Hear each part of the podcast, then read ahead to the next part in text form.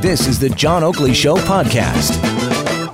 All right, let's get back into it. Topics worthy of discussion. For Pizzaville, pound 3636. Again with our panel Mike Van Soelen from Navigator, Michael Diamond, campaign strategist with Upstream Strategy Group, and Kim Wright with Wright Strategies. Well, let me ask you, Kim Wright, uh, how you feel about this case that's going before the Supreme Court in Nova Scotia as of Wednesday.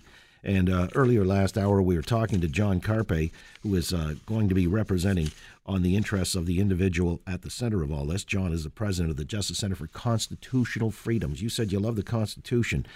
Lorne Grabher in his family has had a license plate that's personalized for like uh, since 1991, three generations.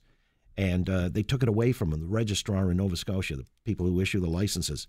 Now, it's been cited by the government's expert that this is something that would, this is a Prophet McGill, by the way. Uh, Grabher is, quote, an act of violence, supports violence against women, endangers women, encourages rape culture, and infers or implies the words, quote, by the pussy, end quote. Uh, does he get his license back? Well, I'm not a judge, so there I couldn't I'm really tell you. you in the it- court of public opinion, in- Your Honor. But in my my estimation, look, I get that he's had it for generations, and their family have had it for generations. But so too has been evolving uh, w- things that you can and can't say in in, in public discourse. Which disqualifies his personalized plate because it's his family surname. You're saying social mores have shifted to that extent? I think they have.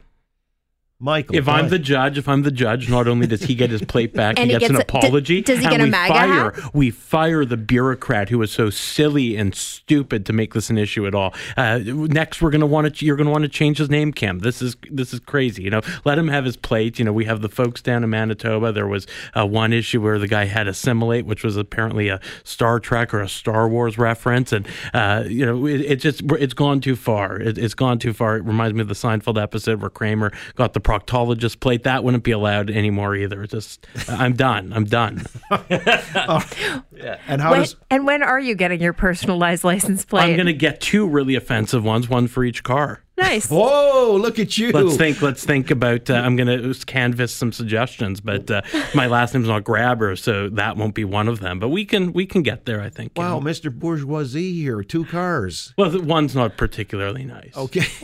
All right. When's his summer car? All right. Well, let me ask Mike Van Soelen. Look, uh, this is a constitutional issue, or so they're defending it or uh, fighting it on that, you know, freedom of expression and uh, all the rest.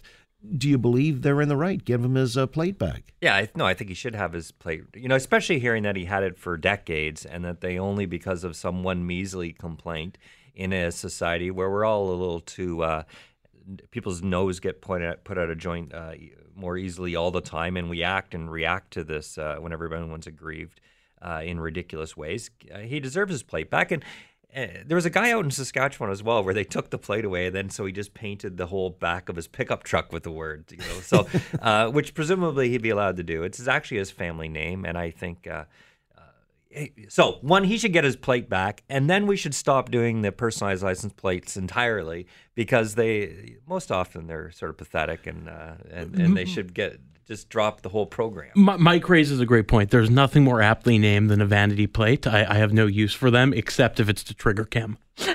Right. Then it has all the Th- use in the th- now I like them. I didn't like them until five minutes ago. All right. Well, you, but I'm not triggered quite that easily, Michael. Yeah. And yet you're you're, you're suggesting that somehow uh, the social mores have shifted so that this guy's name has sort of lapsed into the realm of the verboten.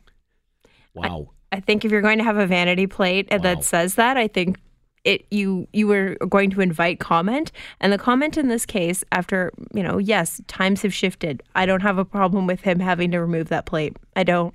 But in in a free space, like if the idea is that somehow him having his name Grabher on a license plate is going to So- trigger what violence against women in other parts of society, or do we believe in uh, free speech and having a discussion about what that means uh, is maybe a good thing? Uh, Well, basically, you're also condone the government by issuing that plate is condoning having that in the public space, and I think governments need to have that conversation about what is right. Like, if somebody's name, wi- you know, could be shortened down to Dick Bob, is that something you should put on a vanity plate? No. Well, all right. What if the guy's name is Richard Head and he decides he wants to go by the nickname uh, Right. I, I think it is. I think Oh. you have to look. We all played bumper stumpers back in the day when that show was on, but there comes a point in time when these things are just silly and Cam, as right-handed as a right-handed individual, I understand my privilege in uh, North American society, and I think it's time you change your last name because it's really offensive to all those other people. I know it's spelled differently, but when it's it, it, when it when it's announced on radio, it would just be so harmful to all those left-handed people who've suffered at our advantages for so long. It just uh, Well, we need to have the, this conversation. the advantage of some on the right wing, but that's okay. We'll we'll we'll have that conversation offline. Wow. Uh, okay, but a point well made there, Michael. It never ends. Actually, No, it doesn't. It doesn't. You're on the slippery slope. Minus the rights or workers, but you know that's Uh, Yeah, fine. Sure. Uh, all right, we'll come back. And uh, what about the workers indeed? There are some folks who are agitating in the culture of complaint. Whether they have a legitimate complaint, uh, we'll find out. We're going to take you overseas to France for this next talking point, a topic worthy of discussion, with our panel Mike Van Soelen, Kim Wright, Michael Diamond on The Oakley Show. Thanks for listening to the John Oakley Show podcast. Be sure to rate, review, and subscribe for free at Apple Podcasts, Google Podcasts, and anywhere else you get your on demand audio.